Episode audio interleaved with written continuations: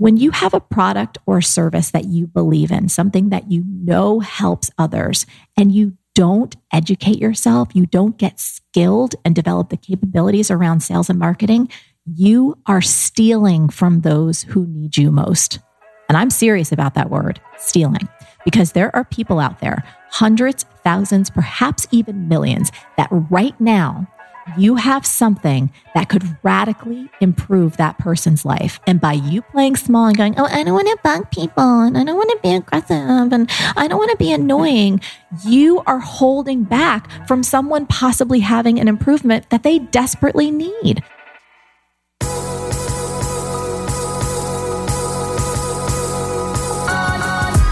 You're listening to the Almost 30 podcast, hosted by Krista Williams and Lindsay Simcik. Almost 30 started as a conversation about the transition from our 20s to our 30s. But then we realized life is full of transitions. So we expanded our mission we are an intuition led, wellness focused lifestyle podcast that promises to deliver authentic conversations, diverse points of view, and insights rooted in optimism, growth, and intention.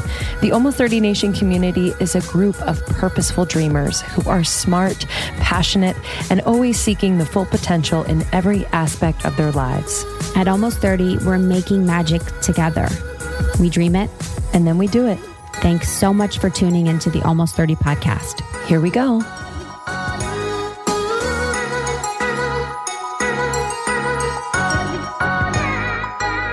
Welcome to the Almost 30 podcast. Welcome. We're so glad you're here. My name is Krista Williams. And I'm Lindsay Simcik. And if you're new here, Marie is coming.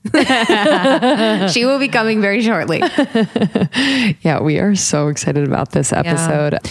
It actually, this episode in particular, if we're just talking about what Almost 30 is about, really like when we sat down with her, it was a reinvigoration of why these conversations that we have that are candid and deep and vulnerable and just so insightful are so important to our individual growth. Like, I just left feeling like, oh my God, like I, I, I saw the potential in myself when I speak to her. Yeah. You know, she really lights that up in people. She is so, I mean, she's powerful. She's powerful. She's just, you know, and it's really nice that and being behind the mic, we get to meet some amazing people, but it's just so awesome to meet someone like Marie, to see her online and see her online persona is her. She's as bubbly, as kind, as thoughtful, as present. And her, she really inspires me for the way that she speaks. I'm really inspired by the way in which she answers a lot of questions with stories.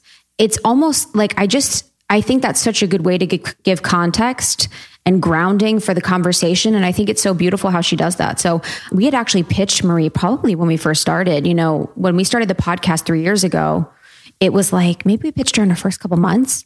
Didn't really have much going on.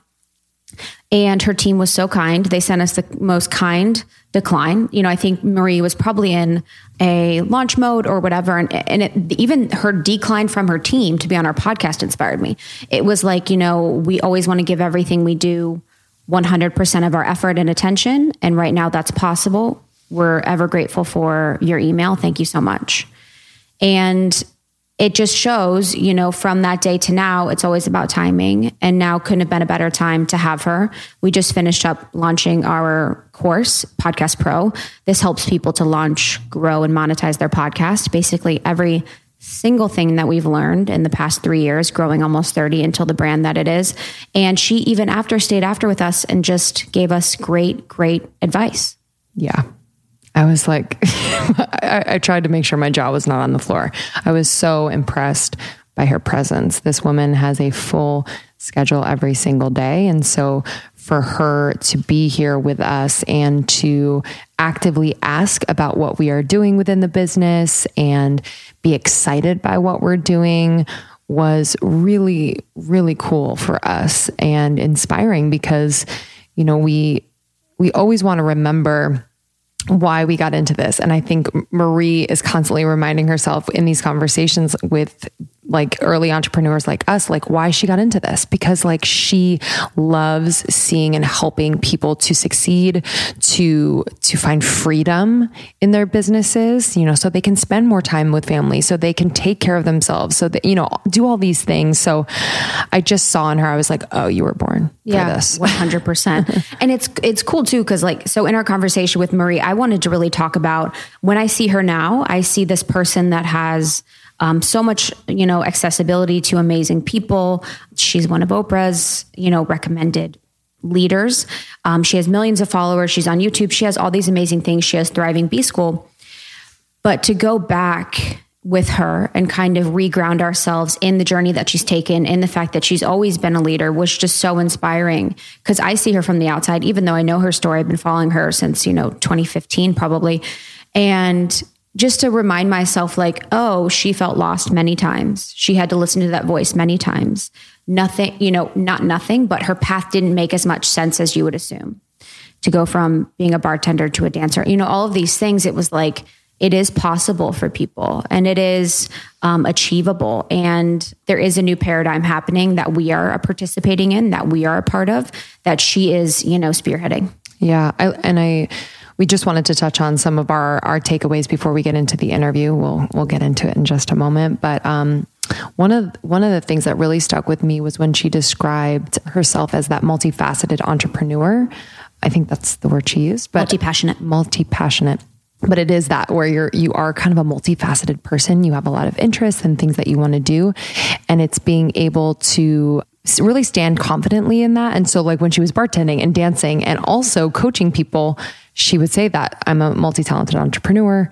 And it gave her more confidence to really own all of that. Cause I think, you know, for me, like I've been a bartender the same time I was X, Y, and Z. And it was kind of something that I was like, oh, yeah, I bartend on the side because, you know, that's what you got to pay rent.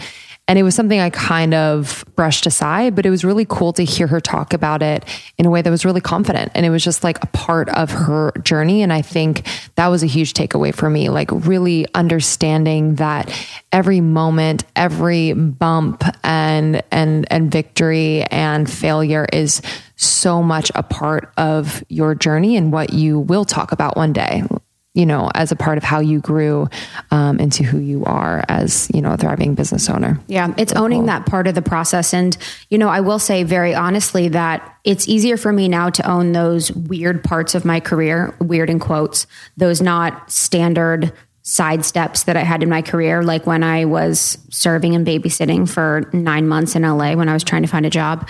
And, you know, just to, when I was in that process, it was incredibly defeating. And now that I feel really good in the place in which I am in my career, it's easy to be like, yeah, you know, I did that for those months. So um, I have to be honest and say that, like, if you're in it right now and you are in the thick of it, like, my heart goes out to you. And um, there's nothing really you can do but to just really continue on and just really take small steps to um, move forward with your life. But it will get better. I promise. Truly. Uh, the one thing that the two things that I really loved were, you know, in the same vein, and um, this is a little bit selfish, but related to team. And I came from the corporate world. So these are things that actually I could have implemented within my corporate career, but I'm looking forward to implementing with our team. And um, one of them was having a Slack channel dedicated to gratitude and uh, recognition of people on our team. So whether that was that's an email chain to your team at work or whoever you work with or maybe even someone you love, but within our Slack channel for almost 30, we or within our Slack with almost 30, we created a separate channel that is just for gratitude in the moment.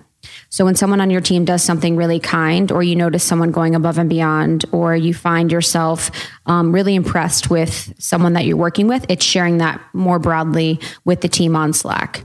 That was just a small thing that I really love that we've implemented. And then another thing is talking about, we haven't talked about this yet, but thinking about like when in this year can we dedicate time off for the business? Mm. Marie and her team have dedicated four weeks off total that the company shuts down uh, during the year. Two weeks are in the holidays, and then two weeks are in August, I believe. And it is mandatory company shutdown. And what's so beautiful about this is that it is new paradigm thinking. We can establish the structure in which our business runs. We can make this happen. we can participate in this. And because we are business owners, it is our choice to decide the ways in which our business will operate. And that really speaks to, you know, a worthiness thing, a fear thing that we would have to work on as business owners to feel like we can be worthy of that time off which we will do. But I felt like that was just so inspirational to hear. And I'm sure that, you know, her team just really, really appreciates that. Absolutely. Yeah. I, and it got me thinking about that, um, the idea of being relevant. And I think perhaps why some people don't take that time is fear of being not relevant anymore within those two weeks of time, which is just not true. But I think we do live in this day and age. If you are using social media as a part of your business or way in which to um, elevate your brand, it is a scary thing. But I just loved that like fearless attitude around it because it is so important that not only she, but her team recharges. And it's a way for like ideas to come in and land and ruminate without being on that racetrack to the next thing. So yeah, I completely agree. And one last thing that really stuck with me. Our team is going to be like, know when like, is this happening? like eight weeks. yeah, honestly. like I'll probably just take two weeks off and hit the road. Uh. just kidding. We love you guys and we'll talk to you. Yeah. we'll get back We'll let you, you know. we still need to work on our worthiness of if we can do it.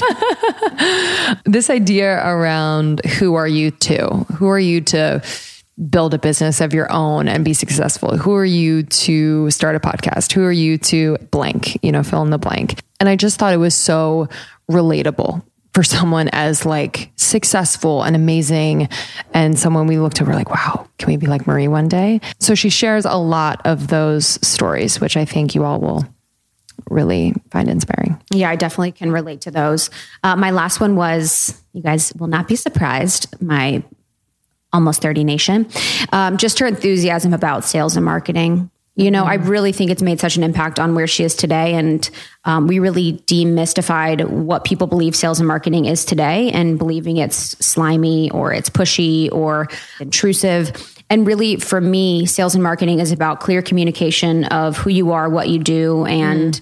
just a clear expression of yourself. You know, being so much yourself in all aspects of your life so that people can understand you. And if they're interested and you have a product, to buy into that product.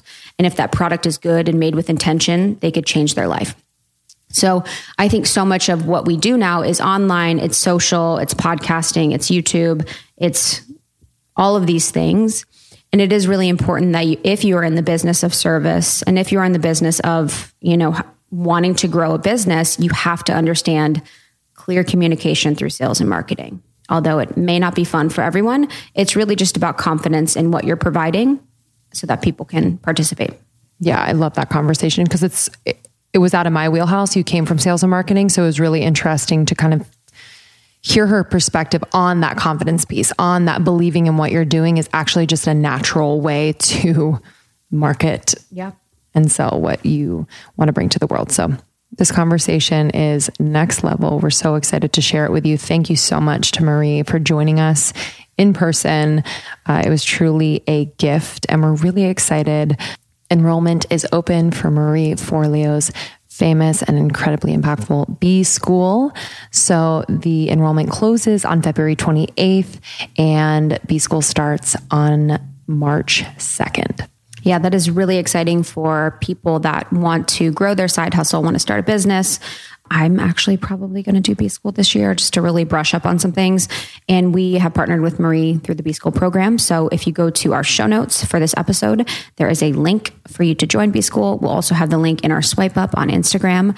Um, and really excited if you guys are interested to learn more about all of these tools. Basically, what we should have learned in school is all available in B School. Yeah, share.marieforleobschool.com slash almost 30 is our link. But again, you can go to our show notes. You can go to our website. You can go to our Instagram. We have all the info for you there. Yep. And you can find Marie on Instagram at Marie Forleo, marieforleo.com. She's on YouTube at Marie TV. Enjoy this one. And thank you so much for listening to Almost 30 Podcast. Love you. Oh, y'all, I am wearing my shorts and my skirts and my dresses, and my legs are out, and I'm just so excited about it because I have my Osea Undaria algae body oil, and it is keeping me glowing. it's making my legs and my arms look just so fresh so alive, to be honest, and so young. Um, I love this product. It is from Osea Malibu. They just know what they're doing over there. They've been doing it for over 28 years. Skincare is their jam. It's clean, vegan, cruelty free, and is clinically proven. Okay. It's infused with seaweed, which is the star of the show here. And I just love the products. They really work. So the body oil is so rich, but it's never greasy. Okay. And it's clinically proven to improve skin elasticity immediately. It's visibly firming your skin and makes the skin feel more sculpted and toned, which we love. It's so amazing overnight. You can do this during the day or overnight. I do it overnight, but I love the Undaria algae body butter because I would just wake up so insanely moisturized. It's indulgent and it's really great for crepey skin. I'll put it on my knees and my elbows and anywhere that's like kind of dry. It's clinically proven to hydrate for 72 hours. It just transforms the skin. You're going to be obsessed. And then finally, the anti aging body balm. Yo, I mean, hello silky lotion serum. It just melts into my skin. I feel like it lifts and tightens and tones all over. I'm obsessed. Perfect for summer, baby. So glow from the inside out with clean vegan skin and body care from Osea. Get 10% off your first order site wide with code A30POD at OseaMalibu.com. You'll get free samples with every order. They're so good about that. And free shipping on orders over $60. Head to OSEAMalibu.com and use the code A 30 pod, A30 pod for 10% off. Okay, this app has been with me through seasons of wanting to prevent pregnancy and also get pregnant. The app is Natural Cycles. It is a leading women's health company that they created the world's first FDA cleared birth control app. So the app's algorithm uses hormone driven changes in body temperature to let users know when they're fertile and not fertile. It is so easy, y'all. Every single morning I wake up, I have the uh, thermometer on my bedside table, and then I take my temperature. I input the temperature into the app, and boom, there you go. Um, it is 93% effective with typical use and 98% effective with perfect use. It's pretty incredible. Um, I know a lot of people are just thinking about their birth control. Uh, a lot of people are going off hormonal birth control. This is an incredible, incredible option for you. I've been using it for a couple years now. Um, and again, it is so easy. So the algorithm uses the body temperature to determine where a user is at in their cycle. The more they measure, the more data it will have. Um, and if you have an Oura Ring, by the way, it syncs with your Oura Ring and it'll take your temperature automatically. Pretty cool. You can trust natural cycles. For the past 10 years, they have been setting the precedent for non hormonal and non invasive birth control without sacrificing effectiveness. They were the first to introduce a birth control app, the first to receive FDA clearance as a birth control app, and the first birth control app to integrate with that wearable device, the Oura Ring. They're the best. I'm excited for you all. Listen, as our listener, you are going to get a discount plus a free thermometer, baby. Use code almost 30 at naturalcycles.com to get 15% off an annual subscription plus a free thermometer. That's naturalcycles.com. You're going to use the code almost 30 to get 15% off an annual membership and a free thermometer. Wait, I want to talk quickly just put a pin on the celebrating wins. Yes. Like what was the cuz we're actually trying to do that ourselves now. What was the arc of that conversation with your team and like a time where you realized that you needed to celebrate wins? So everyone on the team, we're all ballers and crushers, right? So we absolutely love the game. We love what we do. We're super ambitious. We're always creating something and we're also like hyper organized. So we noticed that, oh my goodness, like the calendar was like this and then this and then this. And you come to a point where you're just like, not only are we tired, but we didn't even celebrate all of these wins because we're already on to the next thing and the next thing. And we had this conversation where like, yo, we're doing so good. Like, why don't we actually just take a minute? And what prompted what was one of the best things, I've done a lot of really cool things in my company, and we could talk about whatever bits of them, but this was something that happened. So we have a, this program called B School. Mm-hmm. And we have B School mentor coaches, and we were all on a Slack channel. And we are just having this conversation in the morning, um, just sharing about what was happening and what's happening with our students. And we were all like, wouldn't this be cool if we were having these conversations with margaritas and guacamole. And I chimed in and I was like, why don't we make that happen? They're like, what? And I literally slid over into my uh, director of operations. I said, I want to take the entire company on vacation, not on a team retreat, but actually on vacation. Oh, I Like, love can that. we go to Mexico? And she's like, yeah, we can do whatever we want. And it was in that context of going like, we are doing so well. We have such incredible humans. Wouldn't it be cool if we all spent like three or four days in Mexico, no team meetings, no brainstorming? We don't even have to talk about work. Like if it comes up organically, great, but there's nothing formal. And within two and a half months, we probably had close to 30 people on planes going to a resort and spending like three days just going in the water and going to Coco, uh, Coco Bongos or like all these places just hanging out. So the trajectory was calendar, calendar, calendar, realizing we weren't celebrating anything to now we really take time out and do special things together. Wow. And what was like the result of that? What have you noticed shift on your team since really noticing to celebrate wins? Well, one of the things is, you know, I run a completely virtual company, so everyone's distributed. And we do a really incredible job of staying connected through Slack and through phone calls and through email and every digital tool that we have to work remotely. And we're all really big hearted people and we actually like each other. So, what happened after our team vacation was I felt like people had deeper bonds. The trust that was already there grew stronger. I think people felt even more connected to each other and to the mission. And, you know, we're all human. We go through things in life. And so when someone on the team is experiencing some type of hardship, something's happening with their family or their health, you're like that much more committed to having that person's back when you've hung out with them for four days and eaten guacamole and drank a few margaritas with people. You know the fullness of their humanity, not just how they show up at work. Hmm. Was there ever a time that that was hard for you to do? Like, to take that moment in time. I- Sometimes I feel like in the beginning of something very exciting and it has momentum, you're like, no, no, no, we got to keep going. Yeah. And was there any fear there around allowing the team to like really soak this up?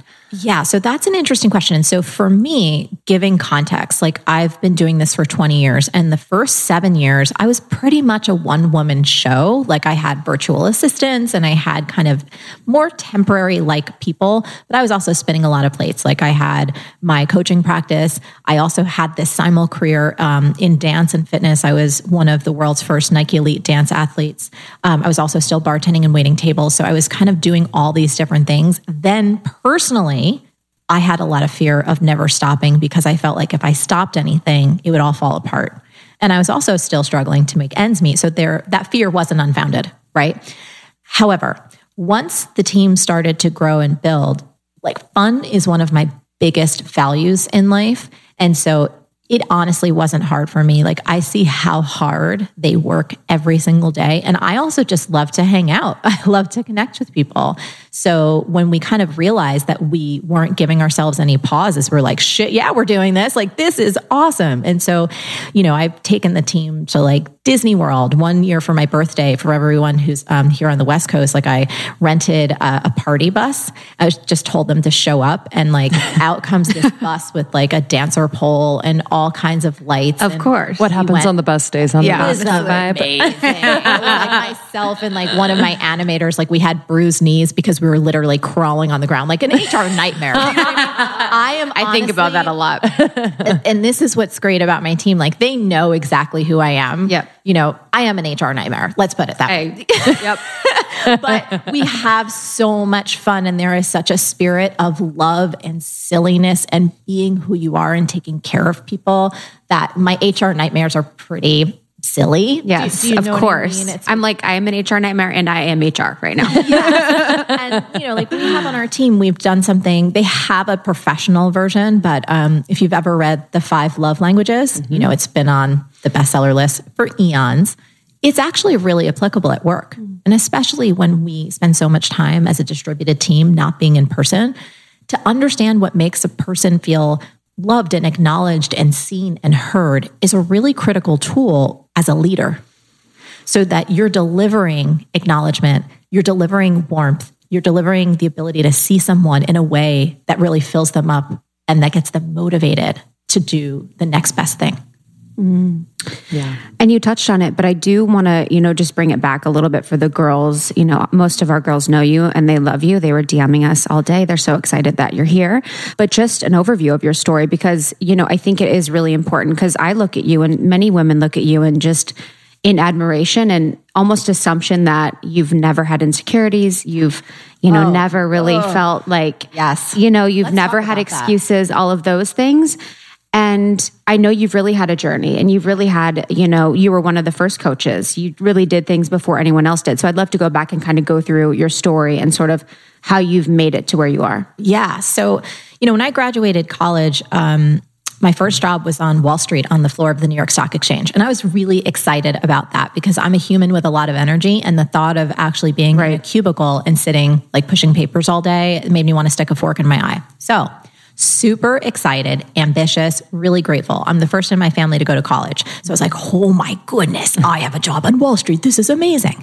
And I've also really been inspired and driven to make a lot of money in my family, there was never a lot. And there was a lot of pain around my parents divorcing and my mom not having money. And I made myself a solemn promise when I was eight years old that no matter what it took, when I was a grown up, I would earn enough money to take care of the people that I loved because I had this association that a lack of money meant a lack of love and a lack of money meant pain and suffering and stress for all the people that I cared about. And I also saw that story, or at least that's the story I made up about friends that I saw too in school when their parents got divorced. It was like money, money, money. And I was like, I'm going to handle this money thing come hell or high water. So being on Wall Street, I was like, okay, I got this.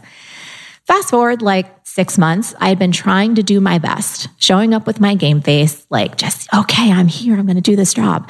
But this little small voice inside of me kept saying, Marie, this isn't it. This isn't who you are. This isn't what you're meant to do. This isn't who you're meant to be. But here's the problem it didn't tell me what I was supposed to be doing instead. And I was like, this is nuts. I can't leave a job when I don't have a trust fund. This is a steady paycheck. I have health care. I'm making my family proud, you know?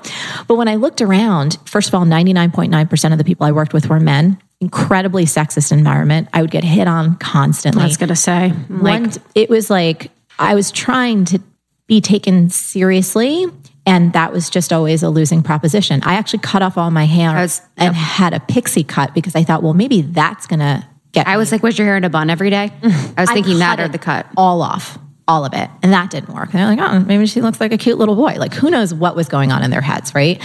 Also, from a culture perspective, bell rings at four, you hit strip clubs, you do lots of Coke. That's the lifestyle. And I was like, this is not me. One day I was on the floor and I had what I can only identify as a little bit of a panic attack. I had trouble breathing. I felt nauseous. I was like, what's going on? Dizzy. Told my boss, hey, I need to run out and grab a cup of coffee. I went to Seton Hall University, which is a Catholic university. So I was kind of trained that in a crisis, you just look up just for a little guidance. I made a beeline, not to a coffee shop, but to Trinity Church, which was like two blocks away. And I sat on the church steps and I put my head in my hands and I just cried because I felt like such a loser. I was like, what is wrong with me? I know I want to work hard. I know I want to be a professional. I need to get out of here. This is awful. And the first sign I got was to call my dad because my dad had busted his buns to put me through school. I was really afraid, not of him being mad at me, but just being a disappointment, bringing shame to my family. So crying, calling me dad. And he broke in and he's like, Ree, he's like, you're okay. Stop crying. He's like, You've been working since you were nine. He's like, Let me tell you something. You're going to work for the next 40 or 50 years of your life. Here's the big secret you have got to find something you love. And once you find something you love, everything starts to fall into place. And if this job is making you this physically sick and you're crying right now, then you got to leave it. And you got to keep searching and searching until you find that thing that you love. And then everything will start to make sense. My dad didn't give me any clue how to find something you love, but that was a huge breakthrough for me because I realized that he was right. Even though I didn't know how to find that thing, it rang true in my soul. So I asked myself, okay, well, what do I know about me? Well, I'm very creative. Like as a kid, I thought maybe I would be an animator for Disney or a fine artist. That's all I did when I was little. But I also loved business. My dad was a small business owner. And I was like, how do I mesh these two things? And the idea that came to my mind was the world of publishing and women's magazines. I was like, well, maybe that's going to work. There's the business side of ads, there's the editorial side. So I went to a temp agency and I got a position as an ad sales assistant at Gourmet Magazine. Now, this was great because I love to eat right? I love food. I was like, this is awesome. My desk was outside the food editor's kitchen. They would bring me snacks all day. My boss, a dream. It was a dream. Mm-hmm. My boss, Sandy, she was this amazing account exec, a woman. I was like, oh, this is going to be wonderful. Fast forward six months, I start hearing that still voice inside again. Marie, this still isn't it. This isn't who you are. This isn't what you're meant to do. This isn't who you're meant to be. And I was like, oh, yeah. You're like, not again. Not again. My hair's just growing out. that was exactly right. I had like the most awful, like in between layers. it was sad. But I said, okay, let me step back and look at this objectively. Wall Street, all about numbers and money ad sales, all about numbers and money. And then I looked, I was like, do I actually want to become my boss, Sandy? Like, would I aspire to have her job? And I was like, not really. And I looked ahead to the publisher, who was another powerful, intelligent woman. Do I want her job eventually? And I was like, no. And I thought to myself, well, if I don't want to climb this corporate ladder, what am I doing wasting their time and mine? Maybe I got the whole thing wrong. Maybe I should be more on the creative side, right? So I went to HR and I said, hey, next time there's an assistant position on any editorial team, I'll take it. Position came up at Mademoiselle magazine, the fashion department. I was like, all right, this is going to be it. I'm working with designers. I'm going to fashion shows, doing layouts. This is going to be awesome. And of course, at first it was exciting because it was novel and new and I'm a lifelong learner. So that was wonderful. But then six months in, I heard the same voices again. And you guys, I literally thought I was like, there's got to be a cognitive issue. What is wrong with me? Do I have commitment issues? Do I have ADHD, which it turns out I do? Can I not focus? Like, why do I want to work really hard, but I can't seem to keep a friggin' job for the life of me? And again, I was grateful for work. That was the only thing paying my bills. I had debt after college. I'm like, none of this makes sense. One day I was on the internet and I stumbled upon an article about a new profession at the time called coaching. Now you got to get this is 1999 for context. Nobody had heard of coaching yet, right? It's brand new.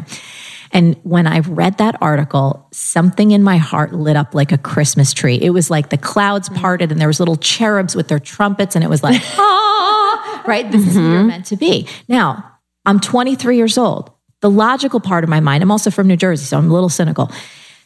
Who the hell are you thinking that you can become a life coach at 23. You can't even hold down a job. You're in tons of debt. Who the hell is going to hire a 23 life coach? You haven't even uh, lived life already. Like, this is nuts. This is not going to work. This is one more thing you're going to fail at.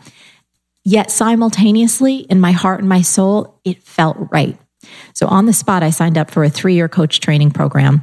I kept my job at Mademoiselle during the day and I did my studies at night and on weekends. A few months later, I got a call from the HR department.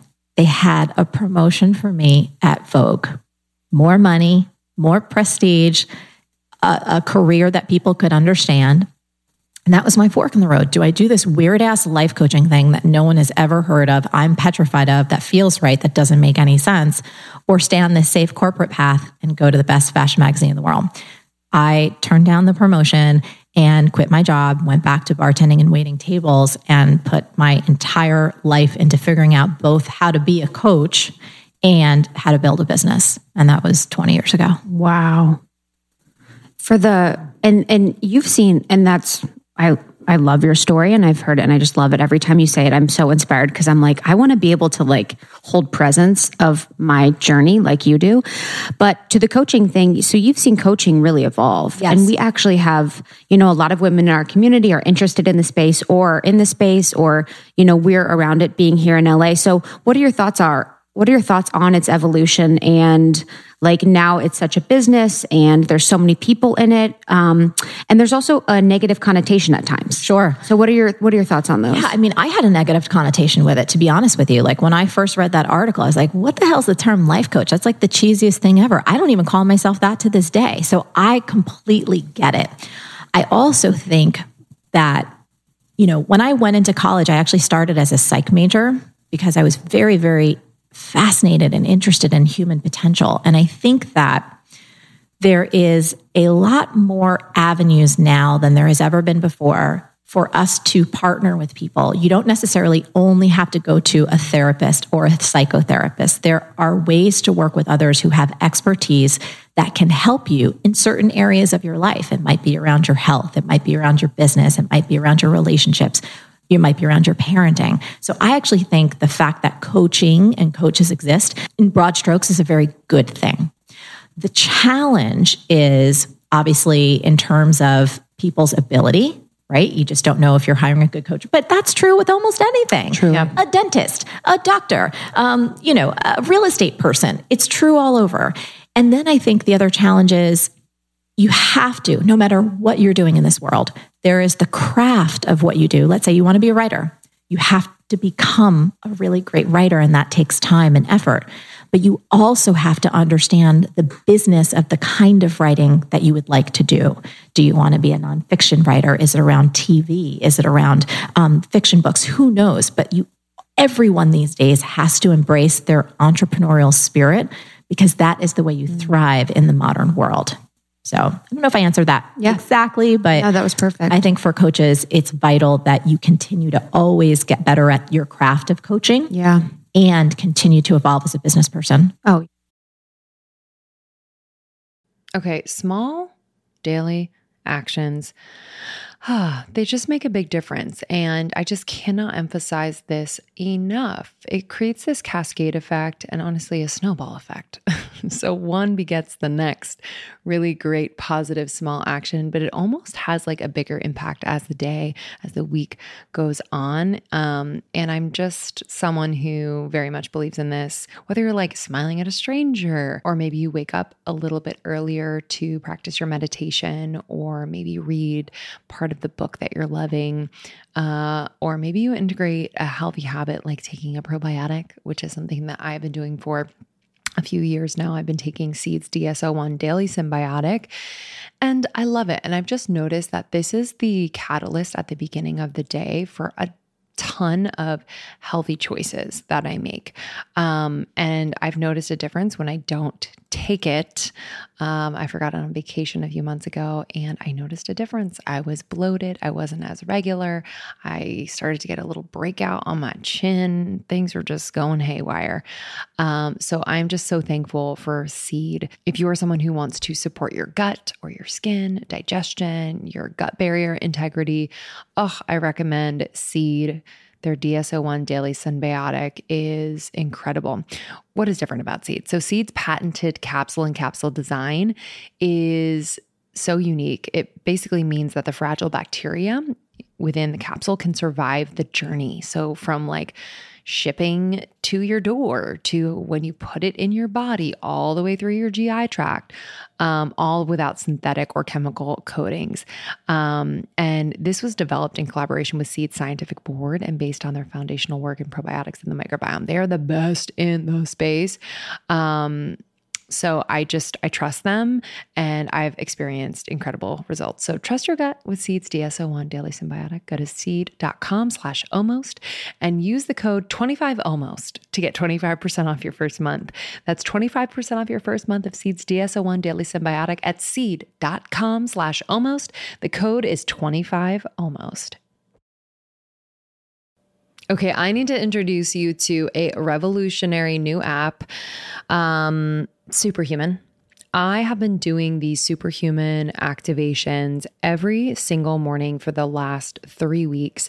Let me just tell you, I kind of fell off of my game after I had the baby. Most of my time and energy was going to him still is, but I have been able to carve out time in the morning before I get into the swing with him. And I've been doing these activations. I do a lot of the shorter ones because I don't have a ton of time. But let me just say, this is new. Like, this is a new type of audio that um, are super energizing and really specifically designed to transform you into your future self. So I know a lot of us want to manifest things. I know a lot of us are thinking about planning for the future, um, but a lot of us feel stuck. And so I've just felt like this has unstuck me in just the most beautiful way. So I've been doing a lot of their pep talks. I've been doing some of their writing activations. Uh, this morning I did the three morning questions. It was a seven minute, really vibey writing activation that I love. So I had my journal out. Um, yesterday I did a pep talk uh, about tackling procrastination there's a part of me that procrastinates quite a bit. So I'm just I love this. I love this. There's going to be an activation for you for this moment, for this day.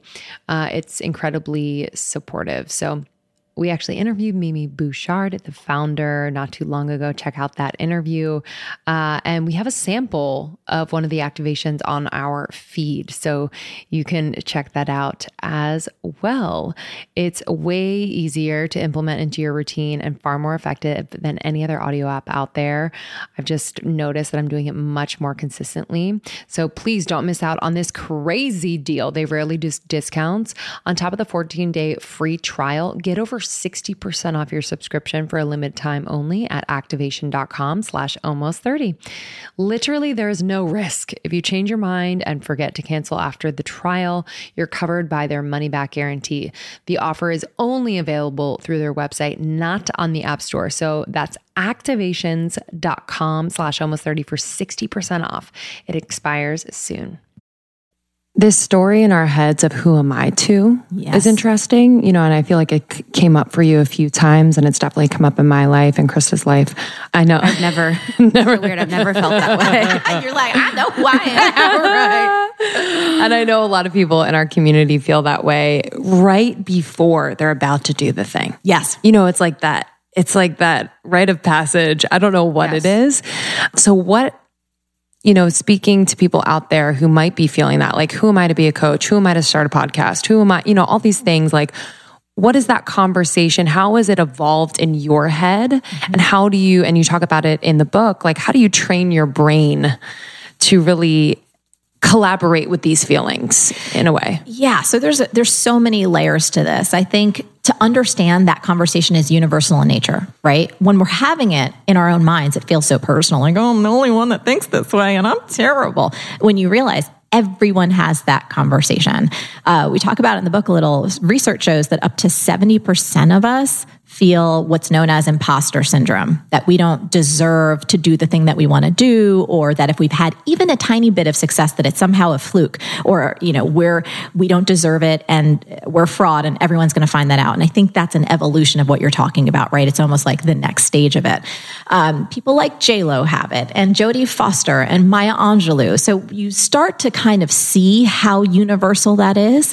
In terms of how to move through it, I think awareness is key, right? So if you're having that conversation, you're like, oh, every single person I admire, from an artist to an athlete to um, a scientist to a politician to a parent, they all have that conversation. I'm having that right now because I'm on the precipice of doing something exciting. Mm-hmm. Some of that conversation is connected to fear, right? And what I think, so fear is this evolutionary response we all know, it's why we're still alive. But if you take it out of the context of fear stops you from walking in front of a moving bus, very helpful. The other times that we feel fear is often when we feel it and it keeps us small and stuck. So, a context on fear. Fear is a GPS for where your soul most wants you to go. And if you start hearing that conversation, like, oh, who am I to? It's likely you are moving in the direction that your soul most wants you to go, i.e., a place of maximum growth, i.e., the place that your life is about to get fucking awesome. Now, does that mean it's going to be all rainbows and unicorns? Oh, hell no. Does that mean that you're not going to cry in the corner? You most certainly will. Are you going to bruise your knees and get scraped up? Yes, yes, and more yes. But I think if any of us look throughout our journeys, we often find that some of the most difficult things and the fear based things, mm-hmm. and the place where we have who am I to, and we just hang out with it and keep moving forward, those are the places where we have things we're so proud of, or it's so meaningful, or we've grown as a human. Here's one of the best things about getting older. I just want to give a preview. You give so many less fucks. A hundred percent. Mm-hmm. Right? Wait. It's a dream. it's, it's, a goddamn like, dream. I would not go back to my 20s if you paid me 10 yeah, million talk about all dollars. Yes. So in this context of the conversation, who am I to? While it never fully goes away, maybe for some amazing humans it does. Maybe when I'm 90, you guys will have me back on and we can talk about it then.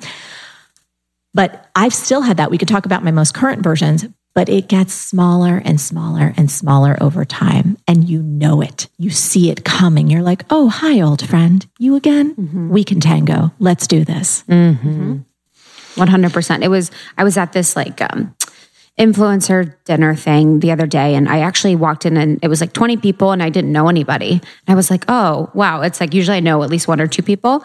And I actually had a moment where I was like, "Oh, the old me would have probably left." Like just literally walked in and been like, "Nope." and but the the older me is just like, "It's just one dinner." If I don't talk to anyone, that's fine. And I just like walked up to people and I was like, "Can I talk to you?" And it's just like such a less caring of like what am i going to look like if no one's talking to me? What am i going to who am i going to talk to? What am i going to set you know that whole conversation of like insecurity i was just it's just like left. It's like i can hold a conversation with anyone like who cares? It's one night. It's so nice. We talk about that a lot. Getting older is like the best. When i'm 90 it's going to be crazy. Um, and you just you touched on it. What are your current who am i conversations that you're having in your head? I had one around the launch of the book. So I'm so proud. And my intention always with the book was like, I want to put all of my effort and energy into making the content as actionable and transformative as it can be. Once we crossed that hurdle and it was off to the printers, then it became okay, so what can we do to bring this out into the world so it can get in as many hands as possible? Because when you write books, it's not about making money, right? Books are big business cards and they're about ideas and changing people's lives. I love books. And this idea came into my heart and it was like, what if a Beyonce concert and a TED talk had a baby and then threw a block party? Wouldn't that be cool? And I was like, that's how I want to launch my book in New York City. I've never seen it done before. I don't know what the hell that even looks like besides the phrase that kind of came out of my head. It was such an amorphous, like precious, exciting, joy filled possibility, but I didn't know if it would work in real life. And it's not really typical for how to launch a book. And we had all these other things we were needing to do, like book tour and not the traditional stuff. I'm like, who am I to do this?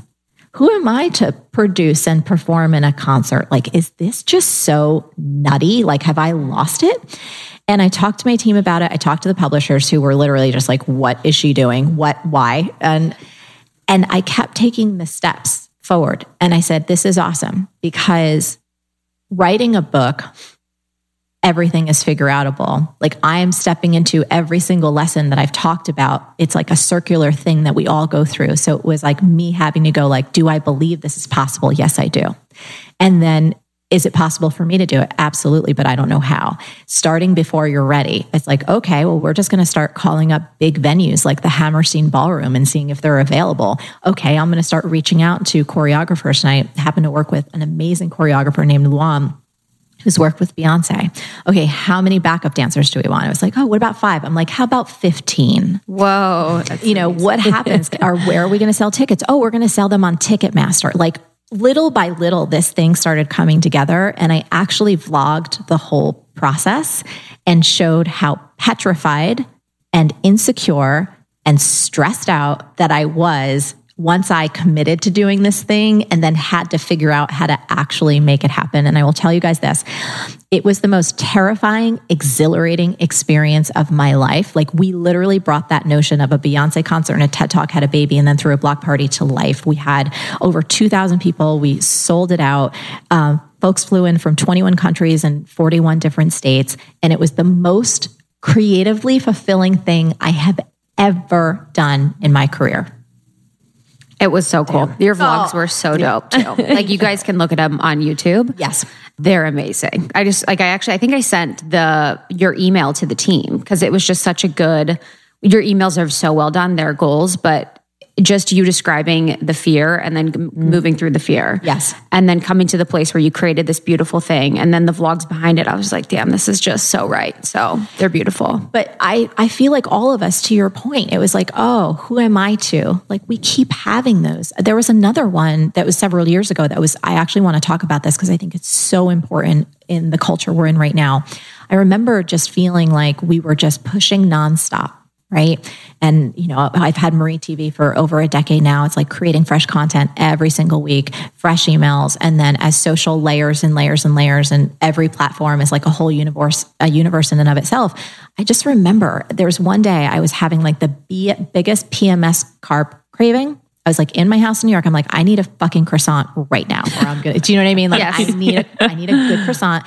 And there was this French bakery around the corner, and I went to the French bakery, and I looked at the door, and there was this little white sign on it, closed due to vacation, back in two weeks. No, bitch. And I was like, open that shit up, right? I and I wanted to crash through the door, but here's what that paper inspired me. I was like, oh my goodness! Like I was thinking oh. to myself how our culture pressures us to create more and more and more, to be on 24 7, to respond, to engage, to be in DMs, to like never stop. And I went home and I called my director of operations. I said, Hey, what if we do life and business different? What if we close down our entire company for two weeks? No one's on. I'm not posting, we're not creating, everyone gets to be with their family. And what if we do this twice a year, like very European? We're going to do it in August and we're going to do it in December. My director of operations was like, this sounds amazing. What, what's the worst thing that could happen? I was like, nothing. And that was probably about five or six years ago. I will tell you guys, it transformed our company culture. Wow. Nothing, no small children died because we're not publishing right? Do you know what I mean? Yes. And we have so many other business owners who've now also adopted that practice. Yeah. And it is transformative.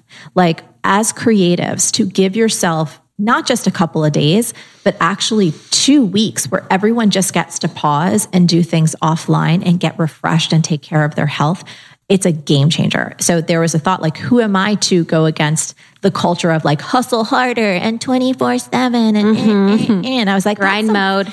That's some bullshit. Yeah. Yes, we do have to grind sometimes. Yes, we put in long hours sometimes. Yes, when you're in the middle of a sprint, like when we were with our book launch, shit was crazy pants. Absolutely, we're doing 12 hours a day, but we don't do that all the time. Right. That had a beginning, middle, and an end. And once we were done, I was like, I need a nap. Inspo. Yeah, truly. I, I just want to the story that you told um, about you know the the Beyonce and the block party had a baby, you know all the things yeah. had a baby uh, for the book launch, which was like for us really inspiring as we start to just create experiences for people yes. that come from our heart and not what someone's done before. But you said a lot of people were like, no, like, we're not going to do that. So that idea of refusing to be refused, which you talk about in the book, is just so interesting to me you talk about just not not adhering to that reality of someone else because you feel like, oh, well, that's how it's always been done before. Yes. So, how did you kind of break up with that habit? And, you know, especially as a woman in this business and you are paving the way and you are like doing things in a new paradigm type way, I'm yes. sure it comes up a lot. So, it started actually in the beginning when I had an idea of what a successful businesswoman should look like. And that was like a nine year old's idea, right? And my nine year old idea of what a successful businesswoman entailed like really big shoulder pads and not in a fashionable way. Being in some high floor corner office in New York City, having on like a power suit with like super high heels and speaking in a very articulate and professional manner. And when I first started my coaching practice, I tried to embody that. I tried to create content that I felt would be taken seriously because I was 23 and I was so fucking insecure about my age. And I knew I had a lot to learn. I knew I had just started my training, but I also knew I wasn't a dummy. I had some value to offer as well, simultaneously, right? My content in those early days, you guys, was so stilted. It was, there was no life in it. It was me trying to be something that I'm not. And I remember being so frustrated by that that I said, fuck it. I'm from New Jersey. I know probably I've offended who knows how many It's people. okay. I'm from Jersey too. Okay, great. Okay. It's like, Jersey girls. I started to just speak like the real me, which has some spice. We say, oh, Picante Maria is here. That's Maria. I have many different sides of me, right? It's not one note. And when I started letting myself be me, I realized I had these barriers like, oh, you can't be real and authentic and actually build a proper business. No one's going to take you seriously if you have a bit of a potty mouth. And I started crashing down those ideas for myself. I was like, oh, yes, I can. And even when my coaching business started to get a little bit of traction, I realized even identifying as a coach felt narrow and limiting to me. I had so much passion around hip hop and dance and fitness that I built this simul career. And a term came to my mind that is like a gift from the career gods. I remember I dreaded you guys when people asked me what I did for a living mm. because I never had one good society approved answer. And this is getting to an answer to your question. It's the long winded way, but it relates. I remember having the phrase appear in my mind, multi passionate entrepreneur. I was like, where the hell did that come from? This is perfect. The next time somebody asked me what You're I like, did, finally, the voice yes, helps me. The voice uh, next time someone asked me what I did for a living, I was like, I'm a multi passionate entrepreneur. And I said it with a bit of confidence, like, oh, what does that mean? And I told them about my mm. coaching practice. Then I told them about the J-Lo dance workshops I was teaching. And I told them about my Nike gig. And I told them about my bartending. It was like one day of the week, I'm doing something different. And seeing myself in that new context, that's what helped me begin to learn from experience how to refuse to be refused, how to not take the world's definition of what success is that you can only be one thing, or that business women talk this way, or that in order to have a successful team, they all need to be in the same office building in New York City. And I started to like bat down all those things and build something that was really true to me. So that refuse to be refused mantra and concept is like, why the fuck not? Like every time in our team, we're like, we have an idea. I'm, I'm, like, wouldn't it be cool if we're like, can we do that? We're like, yeah, if we want to. Yeah, sure, we can. So I think it's a practice. I think it's a practice. And I think it's, you know, you never do it out of disrespect, but everyone has the right to live their lives and build their businesses in their own way. And if someone tells you, no, I don't think that that's possible, you don't have to believe them. You can go and do exactly what you want to do. Yeah, it's a choice. Yeah. I love that. The when we talk about the fear thing, I'm curious of your thoughts and I think about this quite often and I I work on this, but it's the fear leading you to something that is, you know, your your destiny, your path, like that exciting thing that's really going to help you grow. But I guess how do you decipher between fear and intuition? Yes, this is one of my favorite topics because it can catch all of us and it can get us really tripped up. So, when you're building a business, when you're building a life that's exciting and fulfilling to you, there are going to be opportunities that present themselves. And anytime we as human beings are on the precipice of something amazing, we're going to feel what we identify, right, as fear like, oh my goodness, I don't know if I can do this. Should I do this? Should I say yes to this? And in those times, it can be really confusing. Is this normal, healthy fear that we should just say yes and step up and move through, right? Fear, uh, face everything and rise? Or is this our intuition telling us, oh, hell no, this is going to get you in trouble. This is not the right partnership. This is not the right opportunity. You're going to regret this later. And so there's a test that I share with everyone I know because it's been so incredibly transformative to me. And it helps you decipher for yourself without fail every single time what you should do. Here's how the test goes. When you are considering a particular opportunity, hiring a new person, saying yes to a speaking engagement, trying to get a new client, whatever's in front of you, you get silent, you get rid of your technology, do this by yourself, close your eyes, take a nice deep breath, and you ask yourself this question Does the idea of saying yes to this opportunity make me feel expansive or contracted? Now, in the nanosecond after you ask yourself that question, I guarantee you your physical body will have a response. It may be subtle, like if you never move, if you never take walks, if you never actually get in your body, it's going to be a little more challenging for you to start to listen to this, but the, the signals are there. So let's decipher what's the difference between expansive or contracted. So, does the idea of saying yes to this opportunity make me feel expansive or contracted? Expansive might feel like your chest is opening up, like your body is moving forward in space, like in Marie Kondo terms, something sparks joy, right? Even if it's a little terrifying, you're you're actually moving forward, you feel bigger, you feel lighter, you feel more powerful. You might not be able to explain why. Contracted. After the moment you ask yourself that question, if you sense the hint of dread, of heaviness, of your shoulders hunching forward, of your body moving back in space, even of your head shaking no on the most subtle level, that's your intuition telling you, don't fucking do this. Here's where this gets real important.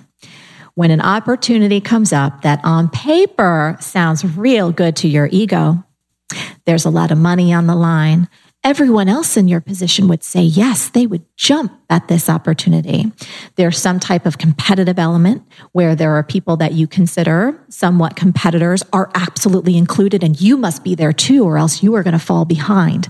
That's where you have to pay extra close attention because oftentimes our egos will want to override our natural knowing. And that's when we fuck ourselves up. Mm.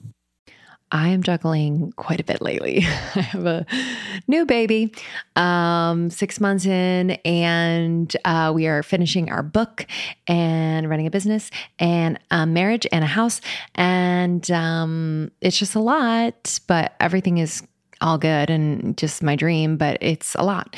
But I have found that if my health routine is on point, then everything runs smoothly. And one huge piece of that routine is my supplementation. And Cymbiotika has just always been a constant in my routine. Uh, if you haven't heard of Cymbiotika, they're a health and wellness company that does everything with intention. I mean that from the bottom of my heart. Like I know them. Shervin has been on the podcast many times. I just have seen how passionate, how incredibly intelligent, how dedicated he is to creating products um, that are clean, plant based, uh, without toxic or harmful chemicals, which we need more of that in the world. Um, so let me just run you through what I'm taking. Um, I take the vitamin D3 K2, it's the liposomal form. I just squirt 12 little pumps in my mouth every single morning. I also take their B12. Um, I'm also obsessed with the liposomal vitamin C. I have these little packets whether it's winter or whatever season, it's obviously great for immunity, but it also um, is amazing because it has biotin, one of nature's most beautifying ingredients. Uh, so I've seen an improvement in my skin, hair, and nail growth as well. I do have mom brain, um, but I'm doing my best to just support my brain health in any way. So, for brain health, focus, and memory, I really love taking their liposomal magnesium L threonate. Um, it's an innovative form of magnesium that is able to cross the blood brain barrier. It supports brain health, mood, immune system function, and overall well being. It's incredible and tastes amazing. It's like this yummy vanilla cream flavor. That's the thing with uh, Cymbiotika products, they taste unbelievable. So it really makes taking all of these supplements so easy, so yummy, and I actually look forward to it. So if you want to give Cymbiotika a try, there is no better time right now is the time. Cymbiotika.com, C Y M B I O T I K A. Use our code almost 30, 20% off site wide. So major. And then when you bundle and subscribe, which I highly recommend because you never want to run out of anything, uh, you're going to get an extra discount. So just do it up. Cymbiotika.com and use the code almost 30 for 20% off site wide. Take a deep breath for that. I know. I love that. Here's what's cool though. Most of us have these great examples of when we overrode our intuition in the past, 100%. when we got ourselves in trouble, right? Where you're like, God, I knew I, I shouldn't have showed yes to this. Like there was this mm-hmm. little alarm bell going off, but you're like, no, I know better. This is a great opportunity. I should say yes. this will be great exposure. Oh, oh my God. this will be great exposure. This will be great exposure for the brand. Is one of the like most telltale red fucking flags honestly that we can ever wave for anything. Mm-hmm. And so that is the test I would encourage everyone. You can do it in a nanosecond and just keep doing it. Uh, we do this on our team actually. When something comes up, even a strategy that we've created, that we've said yes to, I did this just two weeks ago.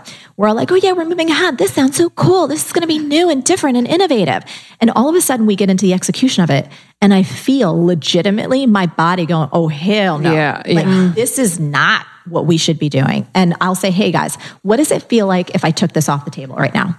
If I just literally took this strategy and poof, made it go away, what do you feel? Do you feel joyful or do you feel sad? I swear to you guys, everyone on the team's like, joyful. I'm like, it's fucking gone. yes, gone. that's it. Like, we're such hard workers. It's not because they don't feel joyful because they don't want to do more work they feel joyful because they're in touch with their intuition. And I think, especially as women, it's one of the strongest assets we have to build a wildly profitable and satisfying business. Mm. Yes. Yeah. Am I talking and, too much? No, I love it. And, Am I talking too much in our interview? yeah. what are you talking about?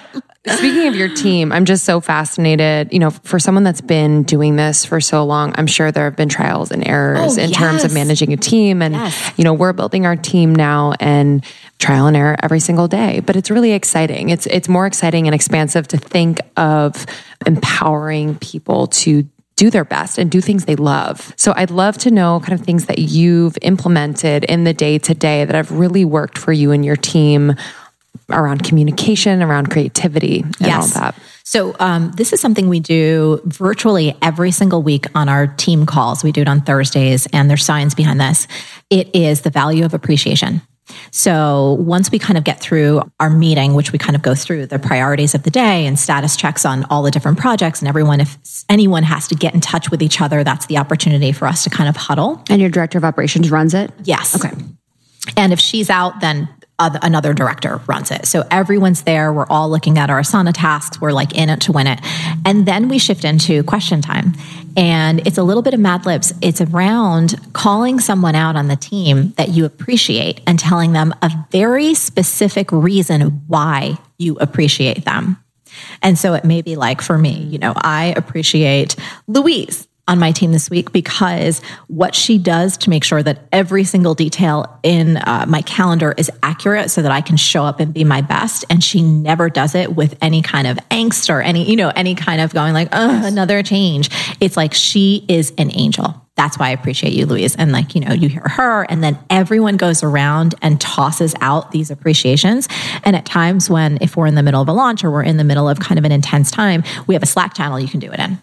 So it has been such a transformative practice for us because we do it consistently and not everyone gets to work with everyone directly. So you get to hear the specifics around someone's genius.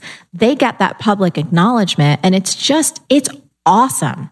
It is really awesome. And so it creates this culture of seeing people and acknowledging people and lifting them up. So that's on a practice that we do that really supports our team, especially because we are virtual. I will say one of the other best things that we've done that we continue to practice to this day, and I learned this because I made painful, gut wrenching mistakes. We date before we marry. We don't hire anyone like that. We create a way to do some type of test, paid freelance work, project work, something so that we can get to know you and how you work, how you deliver, how you communicate, the, the quality of what you do, and that you can get to know us, our weirdness, how we communicate, our expectations, the culture. And then after usually about 90 days of like being in the trenches together, we know we know whether or not we're like, this is on like flan. You better come with us. Let's do this. And that person, if they're in another position, can feel safe, right? They're not taking that big of a risk. Or if they're a freelancer, they can be like, oh, I actually want to be in this environment. And the times that I have not adhered to that, my director of operations and I, we've like now pinky swore, like we will never make that mistake again because it was so painful.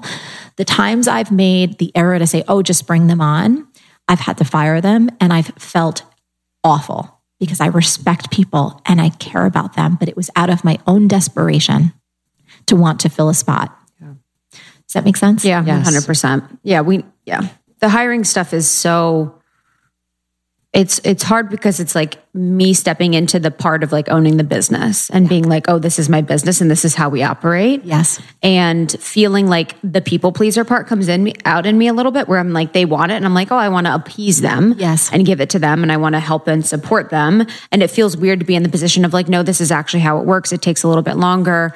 But it does end up working for the best of people. I love that. The last question for me I wanted to talk about was something you've talked about. I, I listened to in a few different episodes that you've been on other interviews was about the importance of sales and marketing. Oh, and I just like I just loved it. It made me so happy. I was like, I just completely agree, you know, with your thoughts and sentiments around it, around the importance of everyone basically having the sales and marketing skills, especially if you're in the online space.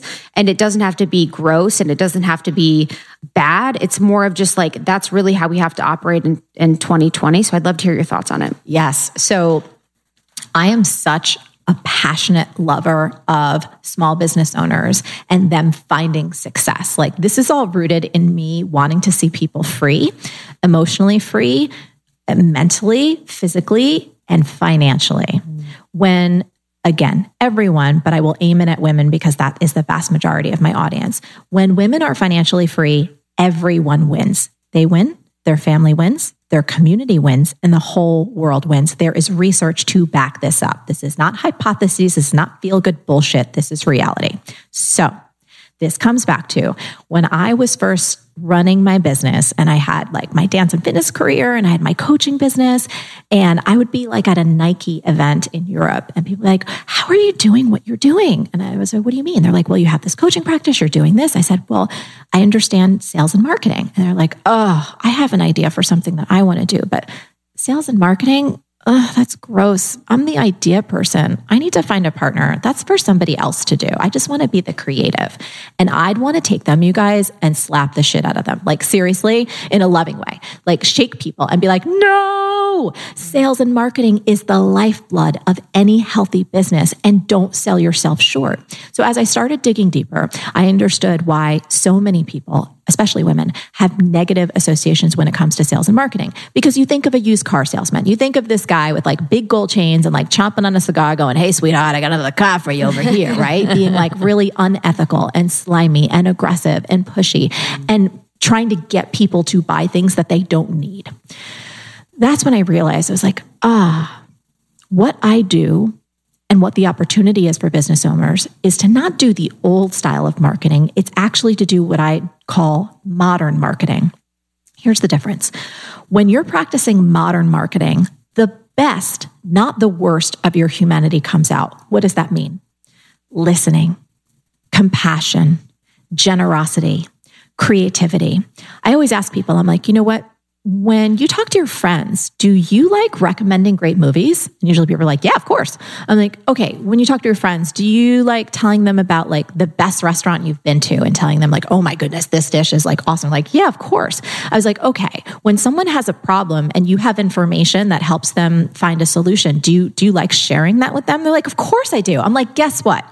You love marketing. You just didn't know it. Mm-hmm here's my belief when you have a product or service that you believe in, something that you know helps others, and you don't educate yourself, you don't get skilled and develop the capabilities around sales and marketing, you are stealing from those who need you most.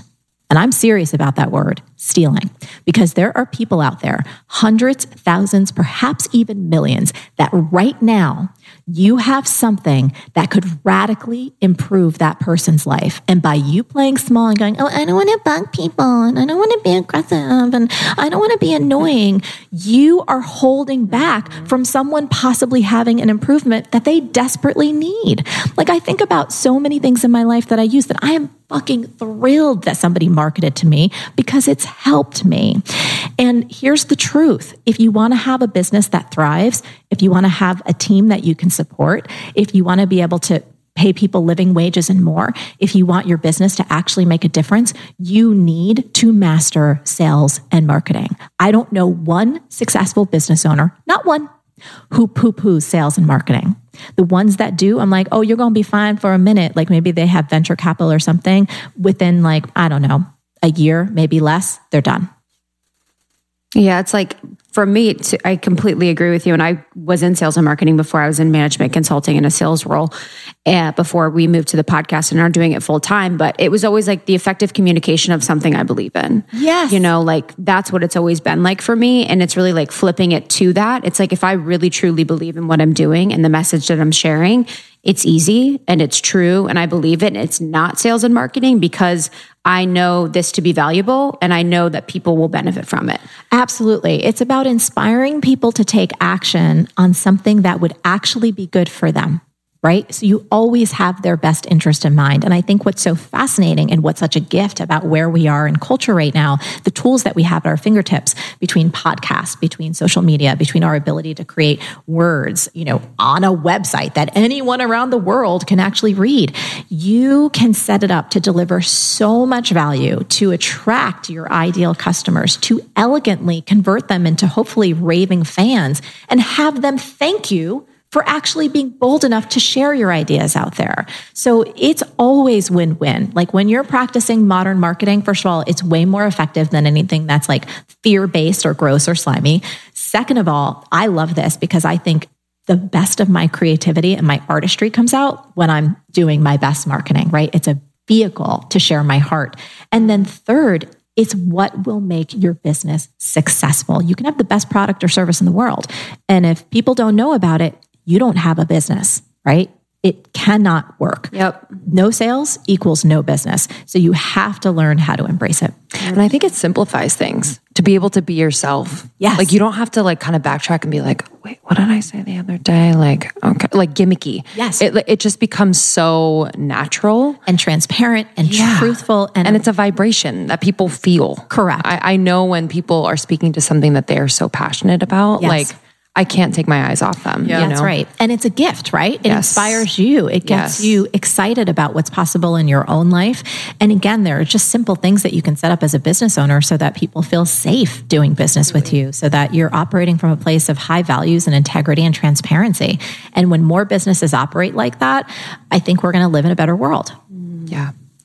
I'd love for my last question for you to fill in one of your fill in the blanks from the book, um, which I loved. But it was around the discussion about progress versus perfection. And you asked if I didn't have to be perfect at it, I'd try blank as soon as possible to get closer to achieving my dream. Yes. Okay. So this is something that I love, but it's not on my priority list. So it's a true answer, but I'm not holding myself back due to perfection. I'm I'm not engaging with it because I'm engaging in other stuff.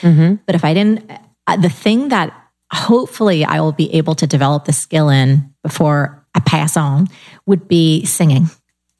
Like I love karaoke like nobody's fucking business. but I would love like um for me right now, dance has resurged and in my kind of the space that I've opened up for things outside of business or you know fun stuff that's taking the the seat but i think it would be really really fun to devote more time and energy when it when it's the right season for that for singing I love that. I love that. yeah Your next book tour is singing. i might sing a song There you right? go. like sing a song Yeah. That's amazing. Um, thank you so much. Where can our lovely community connect with you if they haven't already? Oh my goodness! So everything is Figureoutable. It's um in audio form on Audible or wherever. Did you do get the audio? I did. Oh, and I had so much fun. And Jersey Marie shows up a lot. So she's awesome. Um, and obviously, wherever books are sold, we would love you to support independent booksellers. Uh, but anywhere with that, uh, marieforleo.com is the main site, and then at Marie Forleo on all the socials. And then in terms of B School, you guys can share about that if you want to. Um, but yeah, that's where to find me. Yeah, and we are supporters and lovers of B School. So we will have all the information to join B School in the show notes. And thank you so much. Thank you What a guys. gift. Truly. All right. We'll see you guys next time. See you guys Thanks soon. Bye-bye. Bye.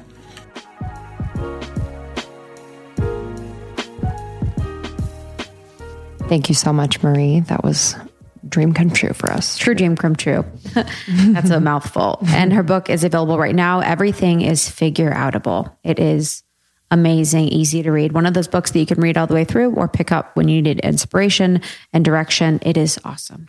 and her B school starts on March 2nd. Enrollment closes on February 28th. So if you are out there and you are wanting to, you know, turn your side hustle into your full-time business or wherever you are, this is a course that will truly support you um, with everything that you need. So exciting. Thank you so much, Marie. And if you want more information about Almost 30, you can go to Almost 30 Podcast on Instagram, almost30podcast.com. and we drop episodes every Tuesday and Thursday. and would love to give a shout out. We just we get reviews on a regular basis, and Anne from Minneapolis sent us such a sweet, sweet review. Um, I'll read part of it. This one was a long one. Thank you so much, Anne, for taking the time. Um, it's big hearts, five stars. Where to begin? I've been listening to Almost Thirty for over a year. I love the friend who initially made the recommendation to do to tune in. Without fail, I listen twice a week. It's felt like a natural addiction addiction, a natural addition to my life. While it felt a little awkwardly personal at first, I genuinely look forward to Lindsay and Chris's updates each episode. Awkwardly personal. Holy mackerel. I appreciate their openness, making So me feel making me feel like I've known them forever, and their willingness to share the small and large milestones. To me, they are emblematic of who I am, a 30-something year old who sees the richness and complexity in life while still wanting to have fun. In my own journey to wholehearted living, they are a lovely piece of the puzzle, a complement to the work I want to be doing to improve. Their episodes remind me I'm not alone in this journey, and the journey is worthwhile. Wow. Every review I read is like our my new mission statement. Holy moly! Like that's what I like want to update my Instagram bio. Literally. Thank you so much for taking the time. When you guys write reviews, it means so very much. It keeps us going. We are eternally grateful. eternally. We love you. We'll see you on the next one. See you soon. Bye.